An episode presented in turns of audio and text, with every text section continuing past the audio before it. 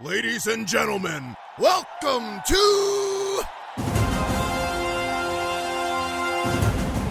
Character Fight Night,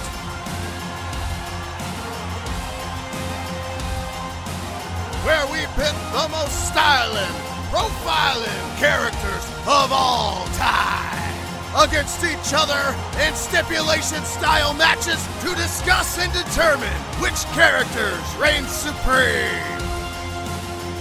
Who gets the win and how? Let's talk about it! Hello, everyone, and thank you again for joining us for another exciting episode of Character Fight Night. My name is Josh Wheat, and as always, to my left is Jim Matamoros, even though he's my right-hand man. I've switched sides tonight. How's it going, everybody? I am Jim Matamoros. Always good to be here. Glad to be here, I should say. I hope you're glad to be here. You keep coming back. For some reason, I do. I don't know why, but you keep bringing me back. I'm glad to be here. Yes, our guest tonight is one of the stars of the new film Monster Force Zero, Delina Nguyen. Delina, thanks for joining us. Hey guys, thanks for having me. Happy to be here, ready to fight. Ready to fight. Aren't we all? She's got her gloves on for some reason. You do know that we're not the ones fighting, right? Yeah, right. Surprise, yes. Surprise match. Yes, I know this. I know how this goes. I saw the outline. That's great. So we have some great fights ahead this evening on this episode of Character Fight Night, and they range from anywhere. You know, we're gonna have a cage match, or a Hell in a Cell match rather. We're gonna have a six woman tag team match. And then we're going to have a match that takes place in a volcano, which is interesting. So stay tuned for that one. Ooh. And then how could I forget keeping an eye on us from his dark little booth, Ty. Ty, hello? Hello. Thanks. I'm glad to be back. I'm looking for some good fights today, and I'm here to drop some fun info that you guys might have missed. I think you're in the right place, so we got some great fights. So, speaking of fights, let's not waste any time. Let's get right into it. And let me introduce our announcer, as always, in the middle of the ring, Mr. Metatron Wade Hunt. Will you please do the honor of introducing fight number one? Ladies and gentlemen, the following contest is fight number one and is a Hell in a Cell match. Introducing first, from London, England, in the Marvel Universe, representing the Avengers, Night Stalkers, and Vanguard, he is the Daywalker, Dampier, Vampire Hunter, Blade!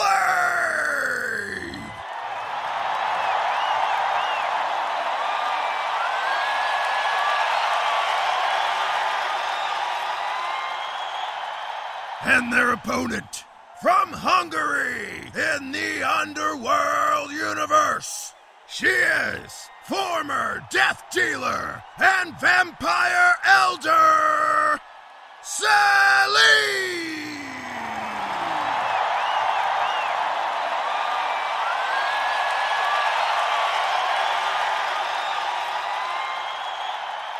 Jim, take it away. All right. Excited for this one. We got Vampire versus Vampire Hunter, which is, I don't know, this was a cool kind of little matchup. We got very similar abilities with these two, Selene versus Blade.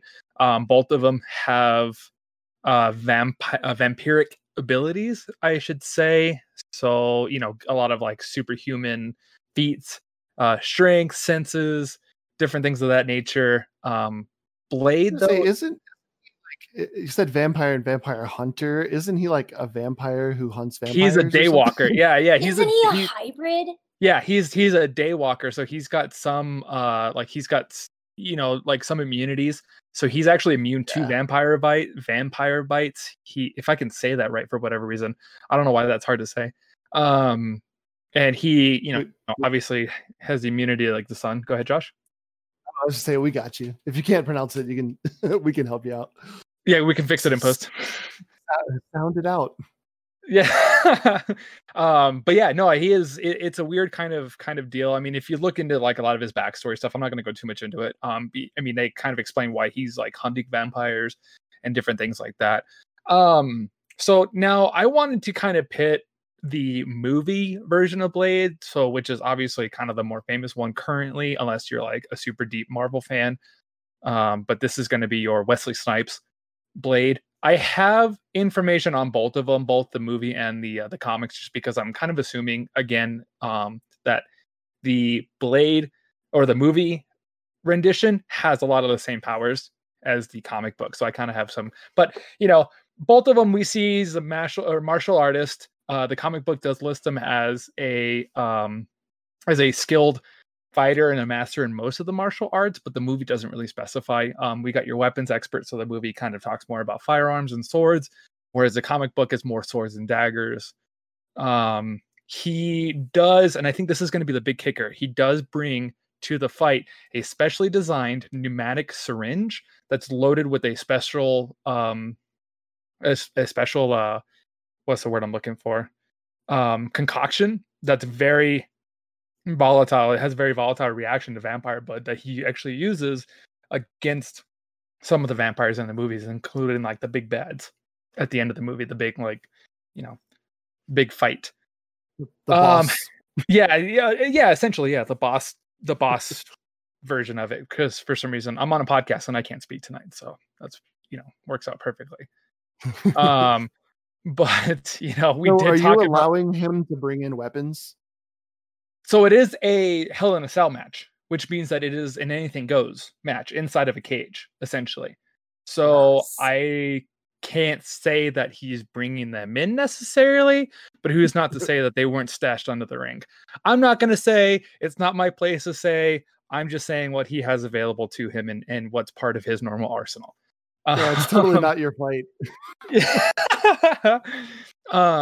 Well, I mean, so even without that, that's going to be like the big, like, you know, if all else fails, like that's going to be, I think, the big thing that's going to help push him over the edge potentially, you know, because he does have other things that we see listed in the comic as like, you know, he's got an accelerated healing factor, you know, which is, you know, obviously something that comes along with, I think, the vampirism.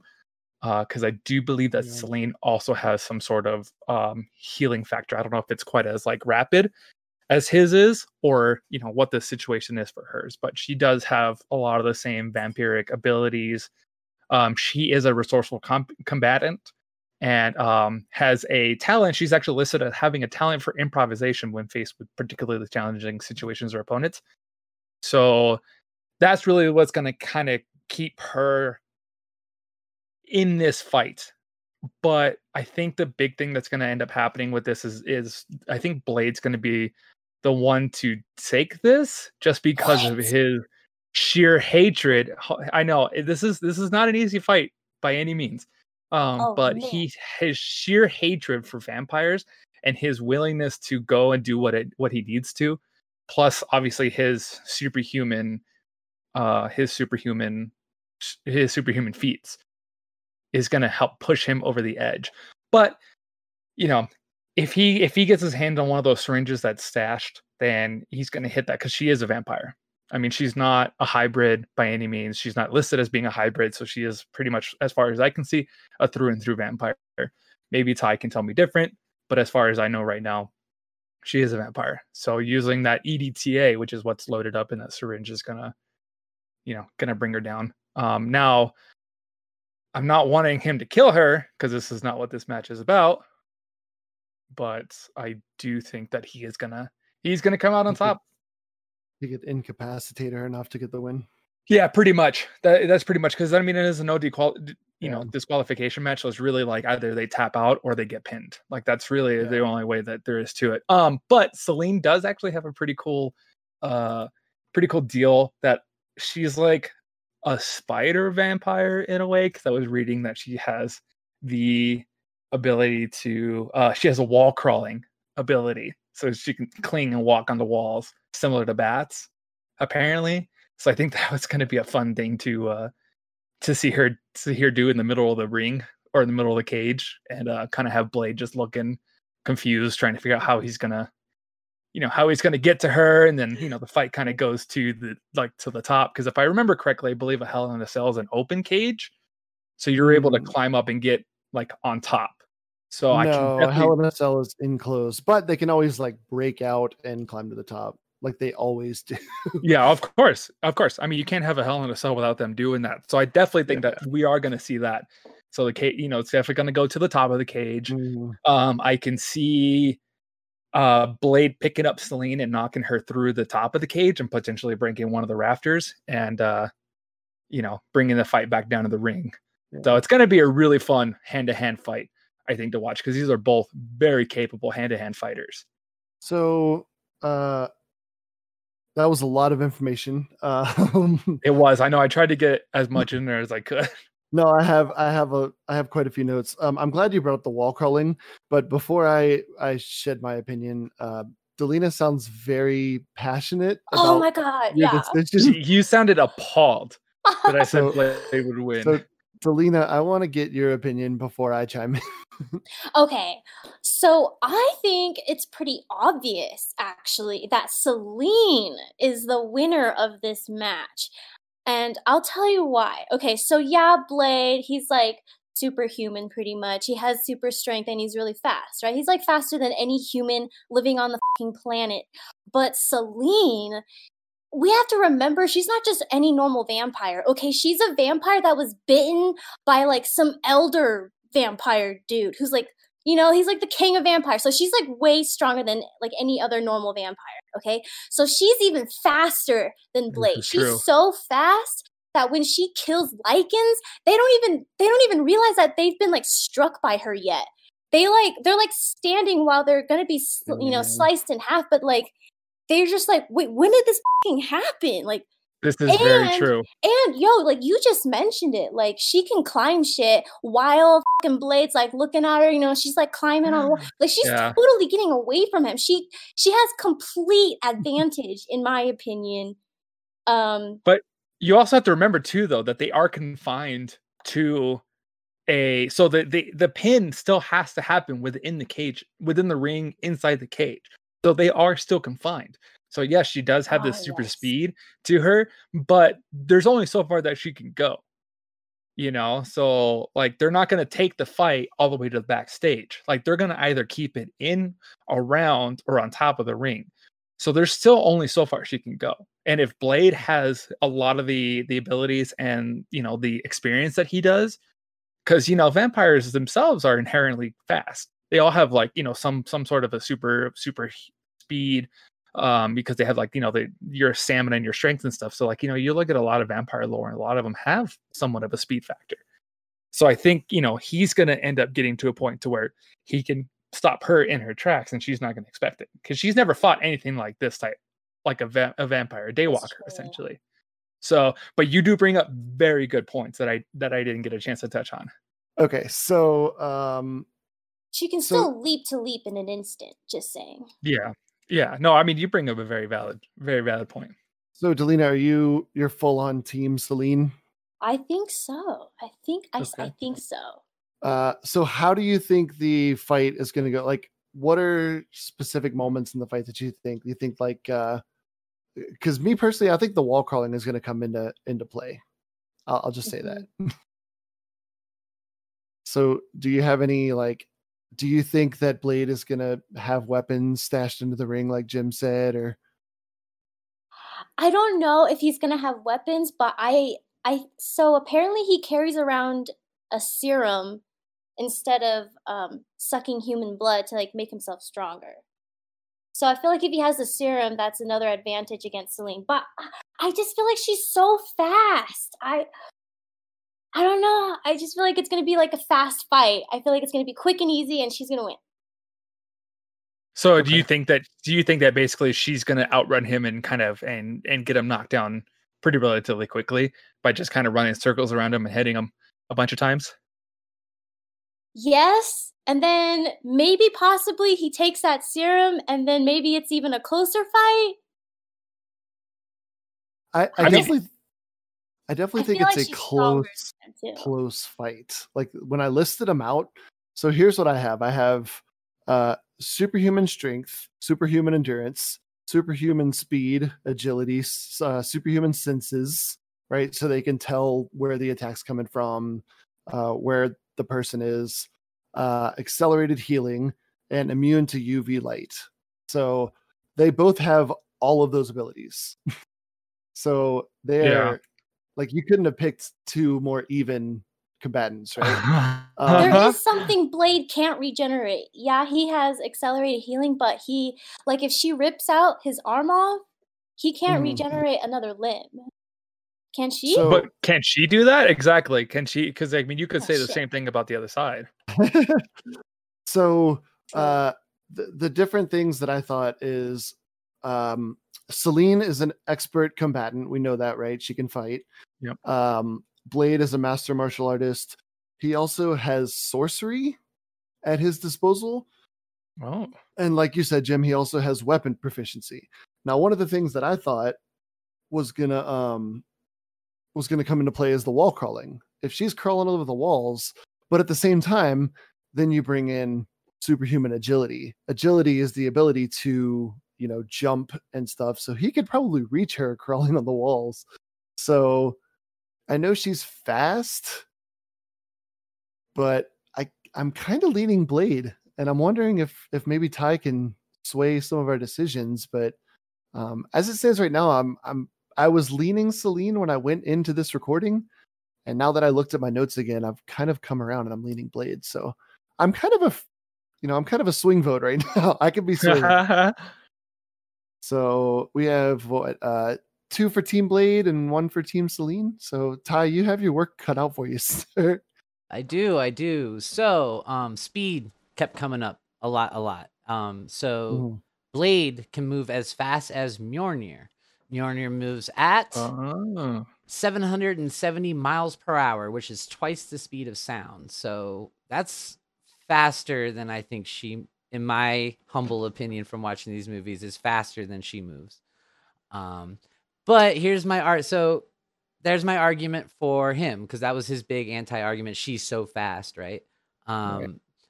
But on the other hand, Selene is very smart, and we were talking that they're going to use serums and all of that, right? And in the Underworld series, she makes light bullets, right?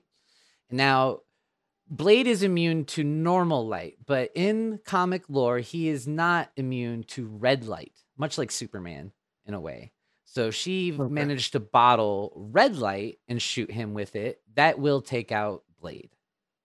Oh, what does that mean exactly? Bottling red light. If you remember the movies, they had like UV bullets. I know it doesn't make sense because it's a movie, but they had we're talking about two vampires. They had the silver bullets. They had the silver bullets for the werewolves, and then later on, they have like UV bullets too, like, and that's what we're making. That's what the main plot of the first film was the Lycan had UV bullets that were killing vampires, and that's why we had to go stop them. So Blade moves at 344 meters a second, but she is very smart and can have red bullets that is one of his only weaknesses. So basically what you're telling me right now, Ty, is that, like, I mean, both of them are going to have essentially something to stop the other one, because if she's got the red light bullets the red light, and then he's got that concoction. Blade has been shown to jump over machine gun fire with a backflip as I was doing my research. So that's pretty fast. So I think he could dodge a lot of bullets. And so it's on you. Is she eventually going to hit him, or is he so fast that he's going to decapitate the vampire? So before we go any further, I want to actually kick it back to Delina, because she's the one that kept harping on the speed of Selene. So I want to know if this affected your decision at all. Well, I'm honestly still trying to figure out, because Selene also has combat abilities just as good too. So I'm still like. And she's like really good with like throwing daggers and stuff. So I'm still trying to figure out what Blade has over her. Is it just the concoction? Because to me, that's cheating. Well, I guess not if she has the bullet. So this is tough. Okay, I'm stuck now. I'm stuck. Jim, I mean, sorry. I'm gonna say Selene just because girl power. Jim, what do you think? Since this is your fight, I mean, man, I still think Blade has the advantage, but he's not gonna come out of this fight unscathed for sure, because I think the big thing that Selene has over him is the improvisation. If they're going so far on the improvisation, then that's going to come into huge play when dealing with someone like Blade. But I think Blade has, if he's got the weapons proficiency and the martial artist. I mean, if he's being claimed as being a master of most martial arts, Selene can fight. She can be a good fighter all she wants, but if she doesn't have that same martial arts proficiency that he does, then she's not going to be able to combat that. So I definitely think this is going to be a fight that we're not going to really see too much of if they're going to be moving as fast as we think they are. But okay.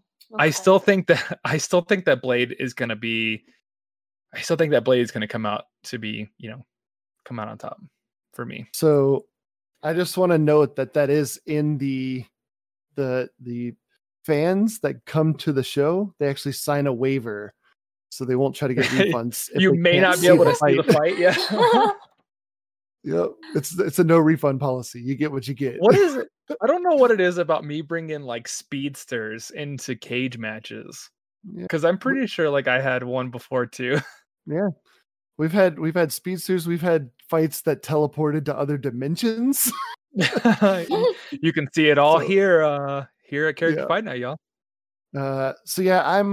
It's kind of hard to argue the twice the speed of sound movement, even with her supernatural senses and stuff. That's just kind of ridiculous. So I'm I gotta stick Team Blade, and hopefully we have the poll that we're gonna put up will be more in your favor, Delina, but I respect that you stick with your fine. I'm sticking to it. I've died on many a hills in this show. So great. Yeah, that was an excellent opening fight, guys. I still think we're a little torn. I don't think that we came to a definite, 100%. Even Jim, with your arguments and my arguments, I'm still not completely swayed that Blade would win. No. And I think that's a really interesting way to leave a fight, is kind of unsure. So yeah, I mean, these two, are just way too similar in a lot of ways, and I think that really makes a huge difference. Is we're not pitting opposites against each other on this one. We're pitting a couple of very, very similar characters against each other. Yeah, it almost reminds me of the Mortal Kombat mirror matches. Yeah, basically. All right, so that one will basically be up to the polls on the Character Fight Night fan stand group on Facebook that you can join, where you can cast your vote and join the discussion. So moving on to fight number 2, which is going to be a 6-woman tag team match. And I'm very excited about this because this is going to be my fight. But before we dive into it, let's dive into the introductions with Mr. Metatron Wade Hunt. The following contest is fight number 2. Introducing first, from Townsville, they are Chemical X superhuman offsprings of sugar, spice, and everything nice. Bubbles, Blossom, and Buttercup. They are the Powerpuff Girls.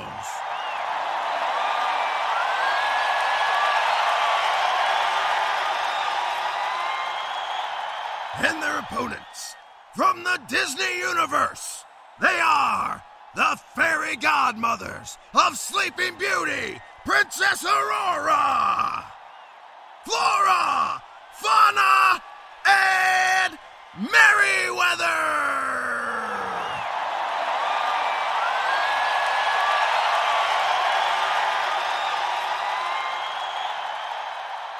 So we all know who the Powerpuff Girls are.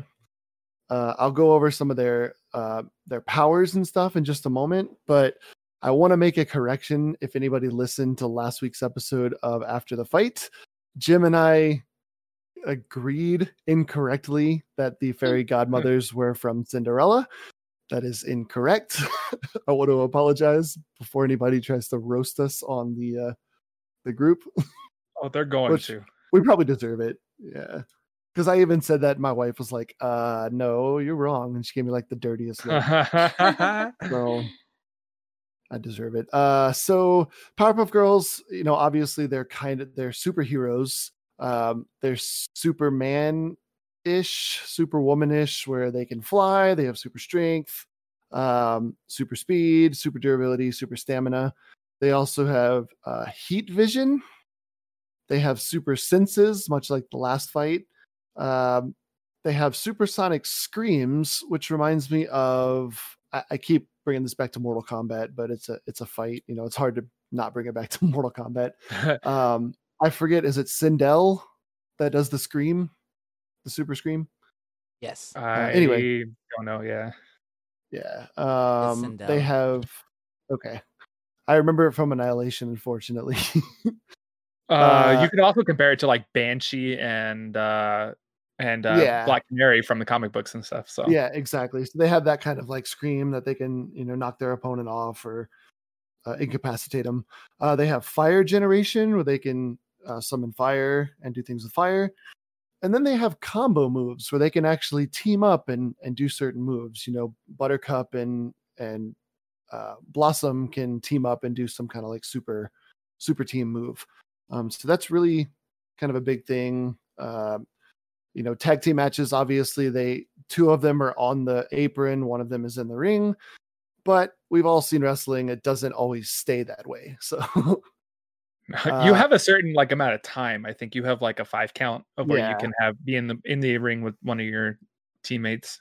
Yeah. Unless they all pour into the ring. And in that case, it's hard for the ref. What is the ref going to do? Yeah. So switching gears to the fairy godmothers, you have Flora, Fauna, and Merryweather. We saw them in Sleeping Beauty, not Cinderella. And we also saw them in Maleficent with Angelina Jolie. So they have magic abilities. So what they can do, I'll list some of their stuff, some of their strengths, and then I'll list my biggest weakness with them is. So they can put things to sleep at will. They can, they have advanced pyrokinesis, so they can use their wands to create fire. They can use them to transform, so they can transform opponents, or they can transform themselves. They can use them to petrify, so we've seen them turn things to stone. We've seen them conjure items, so they conjured the sword and shield that Philip used to actually defeat Maleficent. And just like the Powerpuff Girls, they can fly. Now, the big weakness that I think is the wands, kind of like the Fairly Odd Parents fight that we had, Jim. Yeah, is the big kicker here is they're gonna have to hold on to their wands. If they lose their wands, they're sunk. But I think if they find a way to like tape it to their hand or something crazy. I think they stand a fighting chance because they are extremely powerful with their wands. It's just that they are powerless without them. So having said that, I don't think that they're going to be able to hold on to their wand the entire time. Oh. I am going with Powerpuff Girls. Delina. I like your passion. I want to hear what you have to say. Sorry, I don't mean to interrupt you either, but I just like, okay. So at first, I actually voted for the Powerpuff Girls as well because I agree the fairy godmother's biggest weakness is their wands. And, you know, the Powerpuff Girls are very powerful and they have all those combo moves, but I feel like the fairy godmothers know. Like, they know their wands are the most vulnerable like what makes them so vulnerable if they don't have it, right? I feel like they already know that. So I feel like they're going to outsmart the Powerpuff Girls.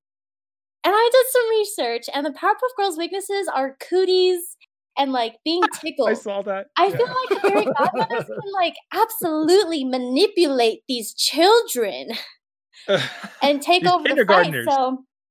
So I wanted to say the Powerpuff Girls at first, but I'm sticking to the fairy godmothers. Interesting. Okay, so do you see them actually, like, it's going to get weird. Sorry to the viewers in the audience, but do you see them actually like tickling the Powerpuff Girls into submission? They can transform objects into anything and make inanimate objects come to life, right? So they could literally like turn a building into, I don't know, a tickle monster or something like that. I don't know. I feel like there's an advantage to this. You have a not only do they have... Go ahead. Not only do they have like the ability to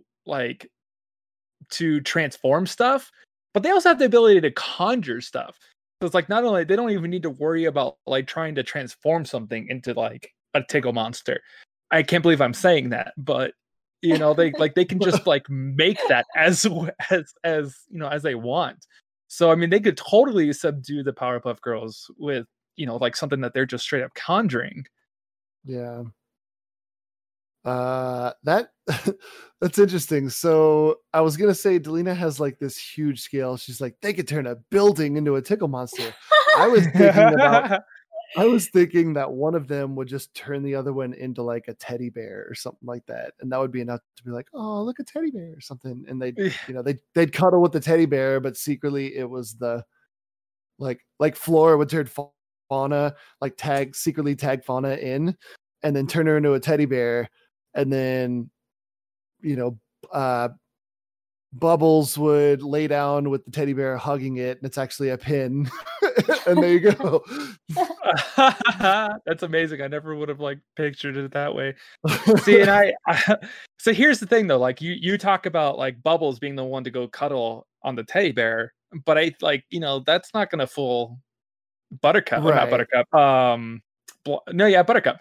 Because like Buttercup is like the rough and tumble, the hardcore of the three, you know. So like, I mean, she's gonna get in there and do what she needs to. But here's what I think you guys have been kind of failing to mention. You guys have talked about the wand quite a bit, and Delina, I think you mentioned that you know the fairy godmothers are gonna know that their wands are their only source of power, and that they're gonna do what they can to protect those wands. But I think you guys are like forgetting that the Powerpuff Girls would also have to know.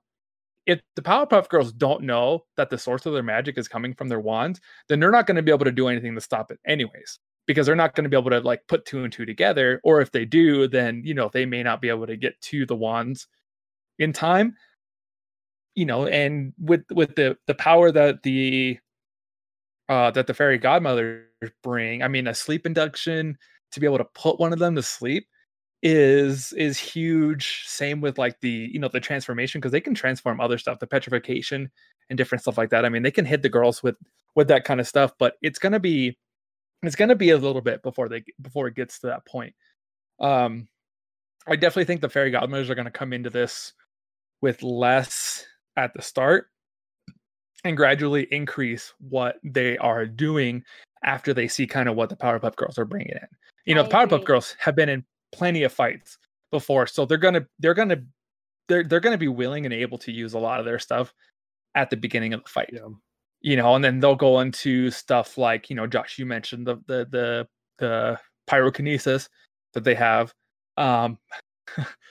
You also didn't mention that they have the ability to conjure tornadoes, and they can make them, not that this matters, in their respective colors. You know, they have, you know, limited invulnerability, which is, I think, a massive part of what the Powerpuff Girls bring in. You know, plus they have their supersonic screams, and they have the ability to conjure or to create sonic booms. So they're going to be able to keep the, you know, the fairy godmothers at a distance, while still being able to, you know, to kind of fight. But they also have the superhuman strength and speed, as well as the durability and stamina, which means that they can fight for a while. They can move around without the fairy godmothers maybe even knowing that they are moving around, or get behind them and be able to hit them and stuff like that. And go ahead. I was thinking about that actually. That speed was going to be a big factor in this because they don't mention that the fairy godmothers have speed, and so no, you think like but they do have like a let me see here. They have, I'm looking to see. So they have telekinesis. They also have they can make appearances, or make appearances. Yeah, they can make appearances in the match. No, they can make stuff disappear, objects. So they have a disappearing and vanishing magic that they can do. So who's not to say that they can't do it on themselves? They also have a size manipulation. So they can change the sizes of their body while preserving body proportions. So they can make themselves grow big, but Powerpuff Girls have fought in big stuff before. They fought in big, they fought in small. There's like they've probably been there. Here's what I think is going to be what's going to end up happening is they are going to be trying to combat the magic coming from the wands of the fairy godmothers. One of them is going to use their supersonic scream, or make their do the sonic boom or the supersonic scream. It's going to hit the fairy godmother that's currently in the ring and knock her wand out of the way. And she's going to be helpless. And that's when the Powerpuff Girls are going to capitalize. So I think that's going to be kind of how this match is going to end up going, because that supersonic scream is going to come in at some point. They're going to have to use it with everything that the fairy godmother is bringing in. Especially if not in offensive, like just out of frustration or something. Frustrations or even defensive. Like it doesn't even have to be offense. Yeah, it could be defense. I mean, there's any number of ways that she could use the supersonic scream. So I definitely think the Powerpuff Girls are going to win this. So I want to hit a couple things real quick before we kick it over to Ty, unless Delina has something to say after this. So you mentioned, actually, Delina, you mentioned a couple weaknesses, tickling. One of them is disagreement among members, which is interesting. They're sisters, they fight, they bicker. I know they come together when they have to, but just disagreeing if one of them doesn't do the right thing, that could be a hiccup in them coming together. Are you talking Powerpuff Girls or the? Yeah, sorry, Powerpuff Girls. They both do. No, that's why I was asking, because they both do. Because I mean, they bicker on the color of the dress. The fairy godmother. That's true. Yeah. So, so on the other side of that, on the Powerpuff Girls. I just read you off a couple of their combo attacks. So one of them is the where was it? It's the fireball. So it's Blossom uses her unique fire breath ability in Buttercup's hands, and Buttercup throws the amazingly hot flames at an opponent. So it's it's stuff like that. There's one called the cannonball where they actually run in space and then all drop at the same time and form like a big ball of energy. So, there's no cage or anything holding them in. I've never specified if the CFN arena is an open arena or a dome. So even still, they would just crash right through it. Much to my chagrin. You have to think about it. If this is a regular match, though, you have to think about countouts. Yeah. Do you count out for going if that is the thing? Okay. Touche. You're still in the confines of the ring.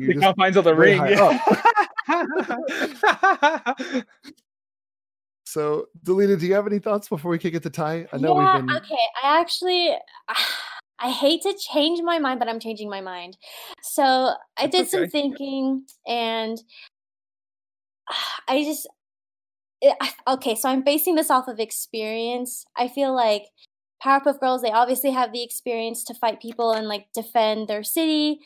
Fairy godmothers only know how to make dreams come true and make people fall in love. And I feel like they have a really strong defense mechanism, but I don't know if they're strong enough to actually beat the Powerpuff Girls in a fight. Like a one-on-one fight. Yeah. I got to go Powerpuff Girls as well. When I first suggested the fight, I was thinking that the fairy godmothers were more magical, and then when I found out that the wands were kind of the kicker, I was like, ah. See, and as I was doing my research, because I came into this fight this is an unfair fight. This is going to be an easy one, and I was doing my research, wow, I did not know that the fairy godmothers had this much at their disposal. It was just insane for me, but I still think the Powerpuff Girls are gonna win. Yeah. Ty, you have a unanimous Powerpuff Girls going into this. I do. I do not think I am equipped to sway anybody on this one. I was going to go into that. You do see the fairy godmothers tend to fight each other and not fight other people. They gift weapons instead of instead of fighting for themselves. I think Delina brought up a great point where she brought up like they're very defensive, but not offensive. While the Powerpuff Girls, there's some major things that came up. You're talking like giant tickle monsters and stuff like that. And there's a great episode called I Carumba, and the monster of the episode turns out to he shoots an eye beam that destroys like city blocks and whole rivers with every shot. And Bubbles and Buttercup take repeated hits from this, and nothing's wrong with them. So their endurance is off the scale. There's another time when the mayor of Townsville launches a nuke and they carry it out Iron Man style, but he accidentally explodes it and they just have soot on them. So I don't know if Flora, Fiona, and Merryweather have the power to actually hurt. Because the thing with the Powerpuff Girls is they're almost a joke about superheroes while still being a kid's show.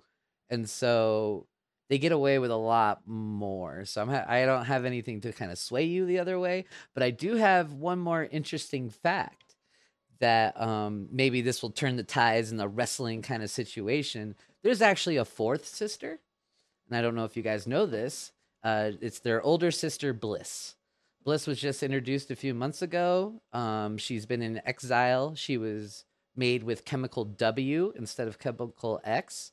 And she's a oh, you're talking the Powerpuff Girls, yeah. So they can. Oh, bring for some reason I was thinking the fairy godmother. No, they can bring in like that. Oh, coming from the stands, the mysterious fourth sister Bliss, and she has telekinesis and abilities like that, which can definitely stay on par for Flora and Fauna and Merryweather. So I don't have a way to sway you guys. I think I'm in total agreement. It seems pretty unfair in my mind. Yeah.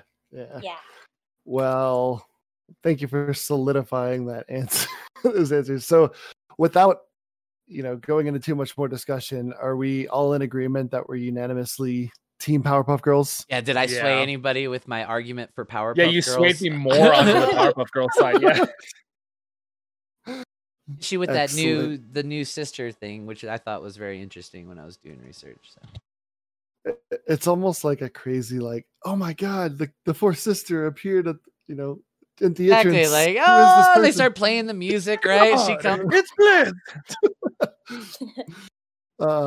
Yeah, I was gonna say it's hard to argue with cartoon physics and stuff to a nuke exploding in your face. Cool. So it's always nice to see a unanimous fight. It's always nice to be on the same team every once in a while instead of bickering. So I'm just kidding. You sound pretty disappointed that you couldn't disagree with us that much. Yeah, it's fine. So without further ado, we're going to send it off to a very, very far island where a raging volcano has two fighters in it, and Mr. Metatron is still safely in the ring, but he's gonna announce the two fighters because I can't afford that kind of insurance for him. So, Mr. Metatron, will you please introduce the main event for the evening, please? Ladies and gentlemen, welcome to the main event. The following contest is a volcano match! A volcano match takes place inside a volcano. I have been given no further information other than that. Good luck. Introducing first, from the Seven Deadly Sins, representing the Tragic Demons, he is owner of the Boar Hat and Dragon Sin of Wrath, Meliodas!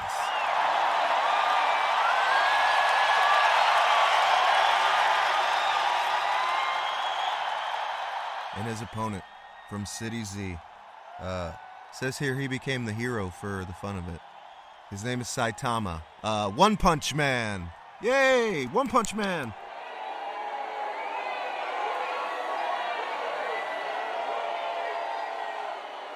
All right, Delina, this is your fight. It's wild.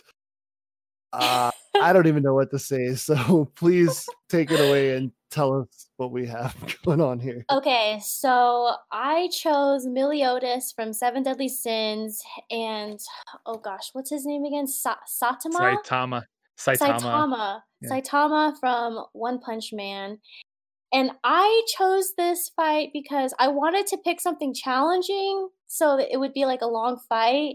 But now I wish I did it because I feel like this is really complicated. I feel like they're both really compatible with each other. Like they're both really strong characters.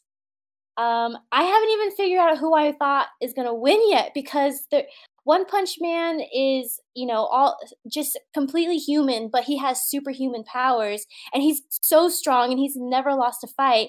Whereas Meliodas is a demon; he's from a demon race, so he has like supernatural powers. But his weakness is okay. Let me back up. His one of his strengths, or I guess abilities, is his full counter. Where he can like counter back attacks with added like added strength, power. No. But from it only works. What I see, too far, it's magical. From what I see, counter. Hold on. Yeah, I was just what I was gonna say. I was like, it does say it's magic attacks that are aimed at him, the full counter. Exactly, and yeah. Saitama doesn't have any magic powers. It's all just his own strength. So yeah, Meliodas is super strong, but can he counter Saitama's punches? Can he full counter that? I don't think so. He can only just fight back with his own strength. So here's what I think, you know, because like there's so much that goes into both of these characters. So I'm just like looking at, you know, obviously I'm just looking at a couple of them. I think one of the big things that Saitama has is, I don't know if I see anything about a speed element on Meliodas, whereas like Saitama has a, you know, it's listed as unparalleled speed and reflexes. So I mean, he has, you know, like keep up with, I guess Speedo Sound Sonic is one of the characters, you know, like who moves at hypersonic speeds. You know, it's stuff like that I think is, you know, if he can run around Meliodas a bit. But I'm also seeing a couple of other things too that are really, really huge. Like just the fact that, like, you know, one of the things is Saitama jumps off of the moon is what I'm seeing. So he's got like a major leap ability, you know.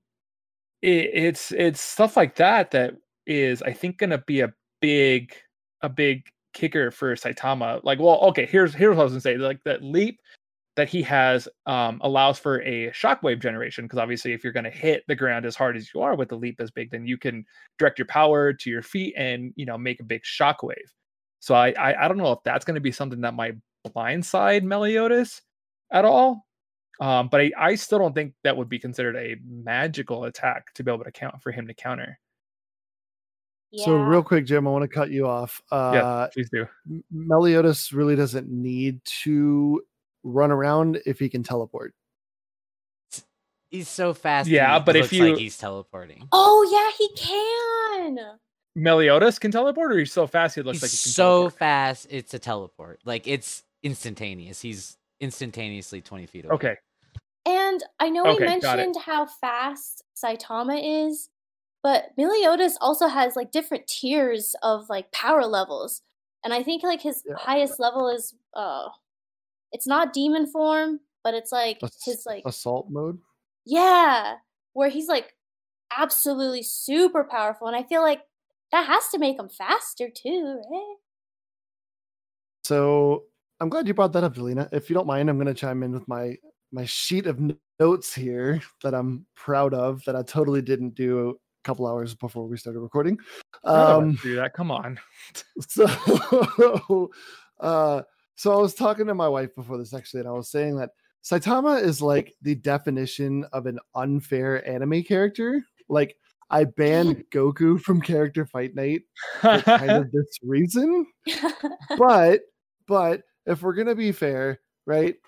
Saitama has, like you said, Jim, unparalleled speed and reflexes, strength, his enhanced leap, dexterity, agility, senses, stamina, invulnerability. So he has all of these things that you're like, man, this is completely unfair.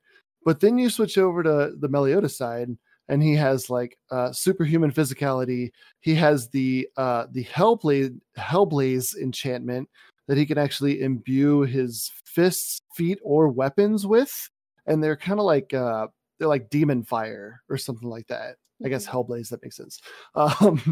So, but then I know, Delina, you kind of went into it. He has his demon form, which is like kind of the next tier that you were talking about. Mm-hmm. And this is kind of like he has markings on him, and he can actually manipulate his markings to, and I have a list of things. So he can form weapons. He can get wings that cause him to fly. He gets armor. He can reattach lost limbs. So if One Punch Man, knocks a limb off, and one of them, when he gets the full power with his demon form, he actually can destroy whole kingdoms in his demon form. Yeah. So, and that's just tier 2. And now you were talking about tier 3 with assault mode. I don't have specific powers for that, but it says that he can access power possessed in his prime as the Demon King's top successor. So it's like the top demon tier powers. Whatever that is. Like I said, I'm not familiar with Seven Deadly Sins. I probably owe it to myself to watch that. Well, if you notice, especially about his tiers, the higher he goes, like the more he levels up, the more he's he's only thinking with instinct, right? And he's not very strategic. But then You're talking Meliodas? So it says here, one of the things that, like, with the assault mode, the big drawbacks is that it temporarily robs Meliodas of his feelings and emotions. And this is causing him to revert to how he was before he betrayed the Demon Clan. If you've watched the show, you probably know what that means. I don't necessarily know what that means, but the robbing him of his feelings and emotions, like, that's just going to essentially cause him to just be like you were just saying, Delina, like, to be a robot in the fight at this point. But if I can just chime in here with like two things that I want to mention is, one, Saitama has an after image creation. So that's going to prolong this fight, because if he's with his speed, it allows him to create after images of himself that he uses actually for helping, like, to train. But so that's going to trick Meliodas, I think, in some ways, because he's not going to be hitting who he actually think he's hitting. He's just going to be hitting like almost nothing at that point. But here's what I think is going to be the biggest kicker on this is, you have this set as a volcano match. That heat, I feel like, is going to get to Saitama.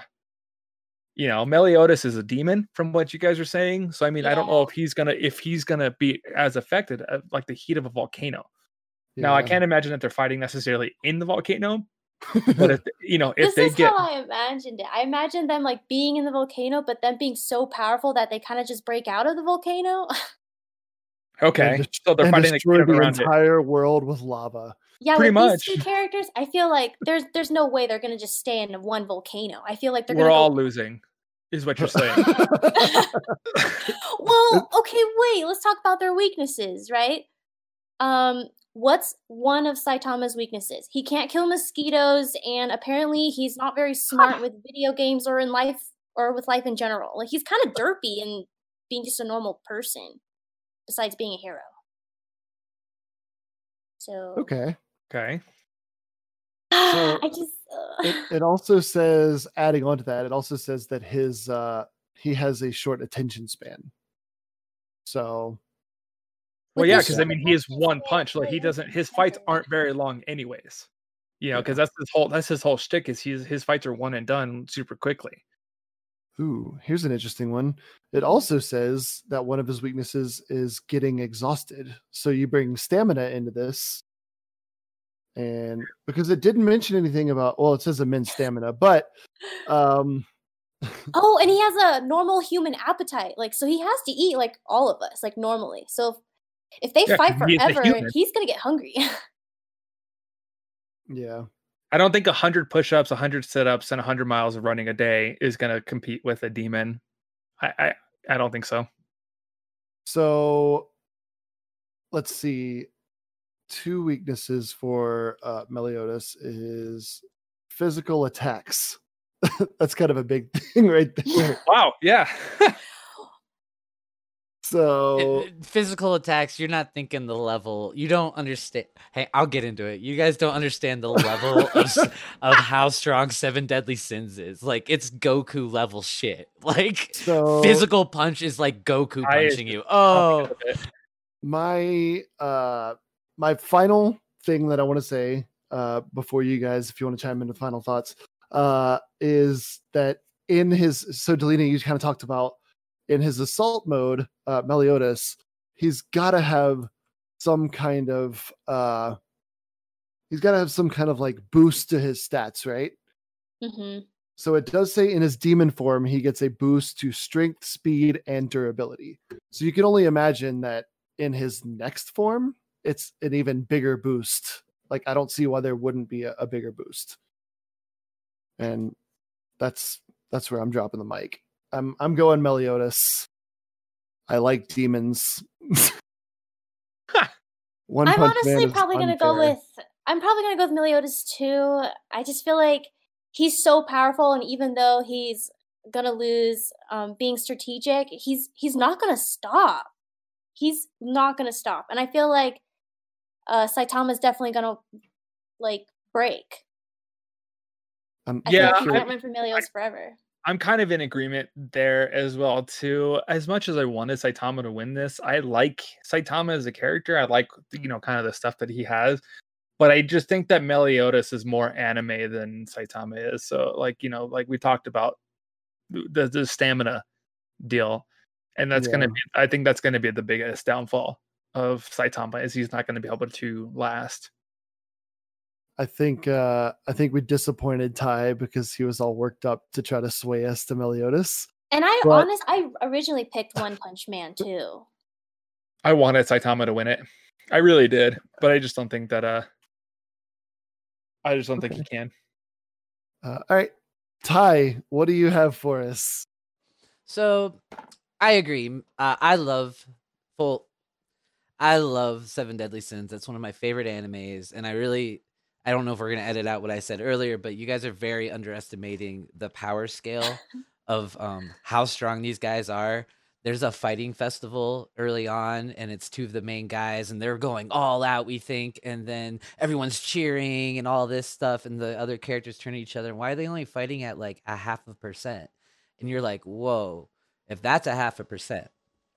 And then something that we did miss out on, we don't need full counter, but here's the thing. In the show, Meliodas has been taking over the 10 commandments. And once he finishes ones off, he absorbs their commandment. He's going to be the new leader of the demon race.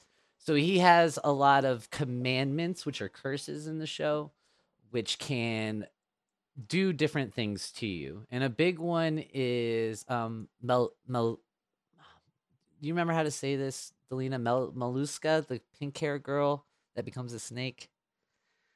Oh, I never knew how to pronounce it. I know who you're talking about. Yeah, I don't know. Yeah, Melascula. Yeah, she has pink hair, but she encases you in a thing, and so the problem is, as great as Saitama is, he is only human, and she can literally just encase you and choke the life out of you. He has to breathe, and therefore, I would give it to him. But here's where I know you guys are all set on Meliodas. I was set on Meliodas, but then this comes up on the show a lot when we get into fights like this. Saitama, much like Squirrel Girl and even the Powerpuff Girls, there is a joke character. The power of the joke character is that they're fourth wall breaking. They can literally undo everything. All of a sudden, he does a 1-2 punch this time because he's supposed to, because he is the hero, and that's how these shows work for him. Where, so the power of the fourth wall, I don't know how much that means to you, but like when it comes down to like Deadpool and other joke characters like that and Squirrel Girl, that is game breaking to me. And I think that's why I would actually give it to Saitama in the end. And I don't know if that convinced you, but fourth wall breaking is a powerful ability. But Meliodas is immortal. We forgot to mention that, even though he's I'm trying. Definitely immortal. I'm trying. I have way more I could say. Like, he has all the power of the commandments. He literally, there's a kingdom of Danafor, and he destroyed the whole kingdom. This was the biggest kingdom in the land, and he destroyed it completely out of existence without full counter. He just one-shotted it. So see, that's what I was saying. That was his demon form, right? Yeah, it was in demon form. He kind of loses his mind and goes blank and just destroys things. Yeah. So here's one of my things is, Ty, you mentioned like the fourth wall breaking and like him being like the main character and doing the 1-2 punch, because that's how the show is, because you know he's supposed to win these fights. I try to come into these fights like knowing that Saitama is the main character and trying to set that off to the side. Like, what if he wasn't the main character? Like, would he win this fight? You know, not being the main character, because obviously the main character is always going to have to win, even if they don't win the first fight. Like, they're going to have to win at some point because they're the main character. Well, we can edit this out part right by my response here, but like, what would you say about Deadpool or Squirrel Girl though? Like, that's the joke. They have to win. That is the joke. Yeah. Like, the joke is this is a girl that can control squirrels and she can beat Thanos like it's nothing. One page him. Like, we don't have to edit that out because according to the poll, Squirrel Girl lost. I know. But it's, but I mean, like, you know, it's a strong argument for me when you have this fourth wall ability, like Deadpool kills Deadpool Comics 3, where he knows he's in a comic. He literally leaps out of the comic and kills the writers and stuff. But, like, then that, like, we're not like, that takes away from the fight, in my opinion, if we're just coming in to be like, well, Deadpool's gonna win because he has to win. That's how his character is. He's a win character that has to win. Well, if you can rewind time, or you know you're in a comic book or something like that, that creates an imbalance unless you're facing another Omega person who can rewind time. Yeah. Or right. But I guess Saitama doesn't show that ability. I think he shows that he knows he's in a show quasi. Like, he's a... I wouldn't even call it aware. He's there. But so I guess it's not as much of a joke as Squirrel Girl and the rest of them, but still, it was a Hail Mary, man. I'm all about Meliodas, dude. Like, I want to cosplay Meliodas. I love Meliodas. Oh my god, honestly, me too. He's the greatest. You guys need to watch Seven Deadly. The last movie's coming out this year, actually. Let me throw in my 2 cents real quick, and then I'll kick it to you guys for final thoughts. All powers aside, let me do this. I like demons, and I'm going to get a lot of flack for this. I think One Punch Man looks like a boring show. Therefore, I'm going with Meliodas. What? Wow. I'm appalled. You think it looks like a boring show? Okay. It's so good. Have you seen the show? No, that's what I said. It seems like I know the show is about him going around trying to find someone. You can't say that without seeing his show. You need to see these fights, bro. They're insane. Okay, like, he literally sonic blooms off the moon, causing a huge shockwave that could literally destroy the moon back to Earth. Like, you don't think that sounds epic? You don't think they're gonna like make that look cool?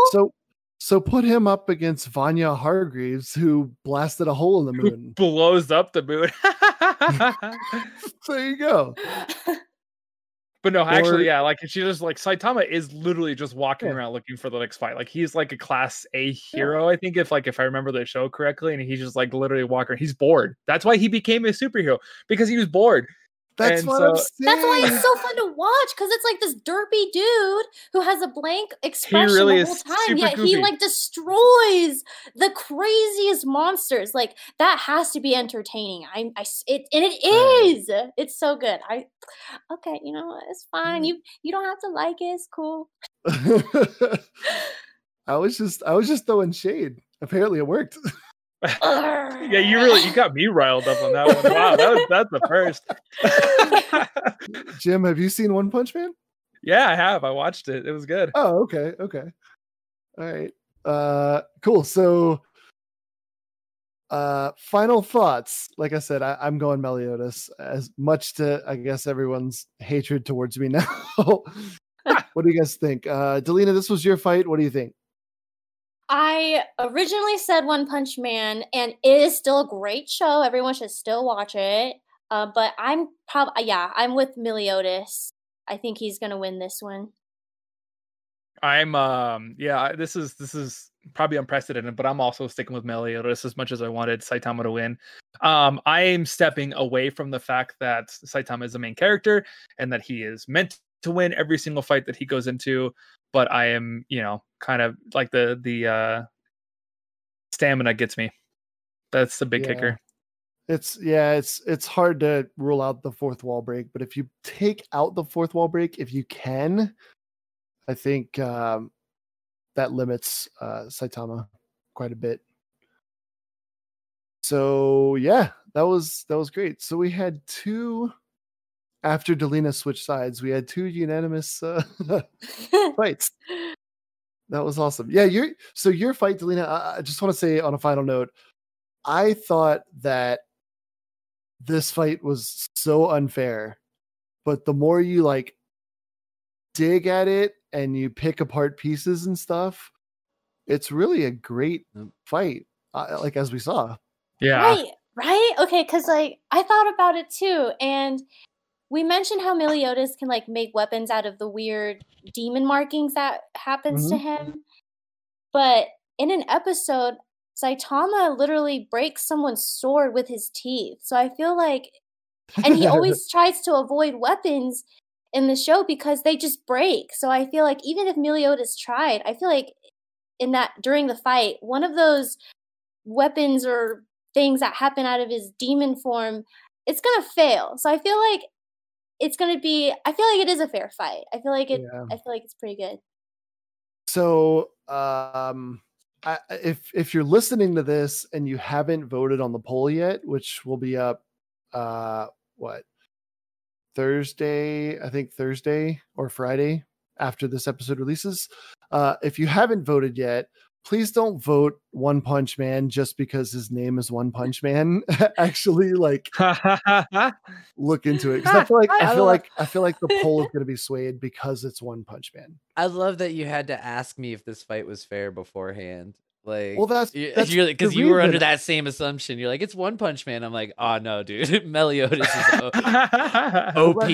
Meliodas is OP. For people who haven't seen One Punch Man or Seven Deadly Sins like me, you just see the name One Punch Man, and you're One Punch Man. Mm-hmm.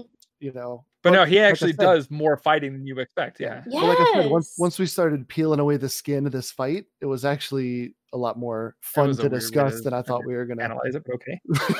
It was like apple skin, Jim. Come on. Then I'm super happy that I chose this.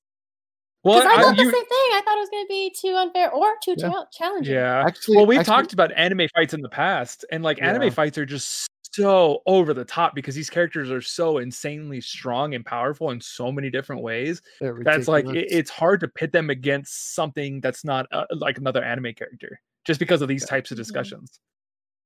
Yeah. So.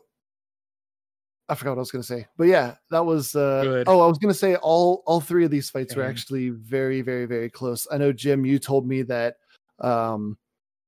before we started recording, Jim told me that my fight, the Powerpuff Girls and the Fairy Godmothers, was extremely unfair, but I thought like this fight, once we started talking about it and analyzing it, it's actually a lot closer than you might think. Granted, all the stuff that we discussed, and it's amazing how we can really get to that point. And doing this podcast and bringing in all the characters and the fights that we do, and having all the people come in and bring their fights, it's amazing to see what abilities a lot of these characters really have that you would never know just by knowing the character. And that's what's so cool about this podcast. I think one of the cool things.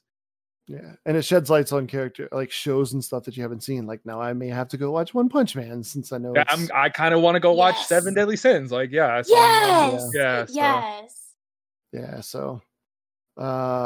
So with that's gonna wrap up this episode. We appreciate you sticking with us, and we hope you enjoyed the content.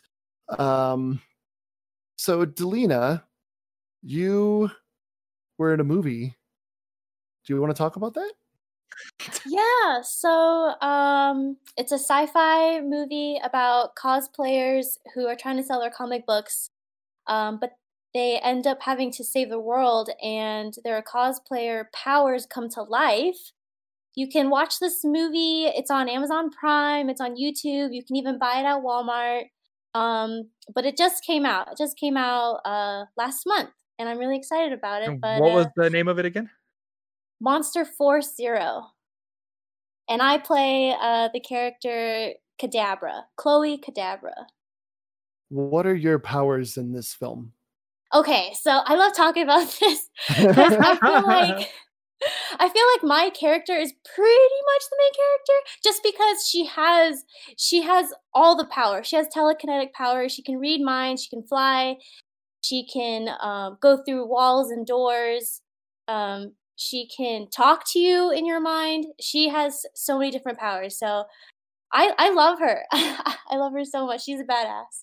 So, I want to say special thank you to Delina for taking the time out and being on the show. Delina, thank you for coming on. That was loads of fun. I'm absolutely honored. Thank you guys for giving me this opportunity. Yeah, of course. I want to thank Sean Thomas for doing the music for Jim's show. Which, Jim, do you want to talk about your show? Yeah, I think now is the perfect time. So we actually just released the first episode of it this past week, but we are bringing to you a new little kind of in-between show called CFN After the Fight. And basically, we just kind of take that opportunity to, Josh Wade and I kind of take that opportunity to talk a little bit more about some of the fights. We really kind of help bring you guys into the mix a little bit more by reading some of your fan comments. And I even started up the fan-driven gauntlet match. So we just had the first fight on that happen this past week as well, too. So I'm going to be getting some more of your suggestions to see who we're going to have come in next. So keep an eye on that every week in between. I believe we're going to be releasing that every Monday in between episodes of Character Fight Night. Yep. You can follow us on social media at Facebook, Character Fight Night, and you can search Character Fight Night Fan Stand on Facebook as well. That's the open group. Just send an invite. We'll accept it. You can join the discussion, vote on the polls, give us suggestions on fights and all that stuff, and be a part of the show, essentially. Delina, where can we find you on social media? Oh, yes. I have an Instagram. It's Delina Ecstasy. And I also have a TikTok, same handle, Delina Ecstasy. You guys can find my modeling pictures there, or links to music videos I've been in. A lot of other projects. You can find me on there. If you want some funny content, go to TikTok. Go on my TikTok. Very, very cool. All right. Well, that's going to do it for Character Fight Night. For Jim, Wade, Ty, and my guest, Delina, tonight, thank you for joining us. So until next time, stay safe and let your characters do the fighting for you.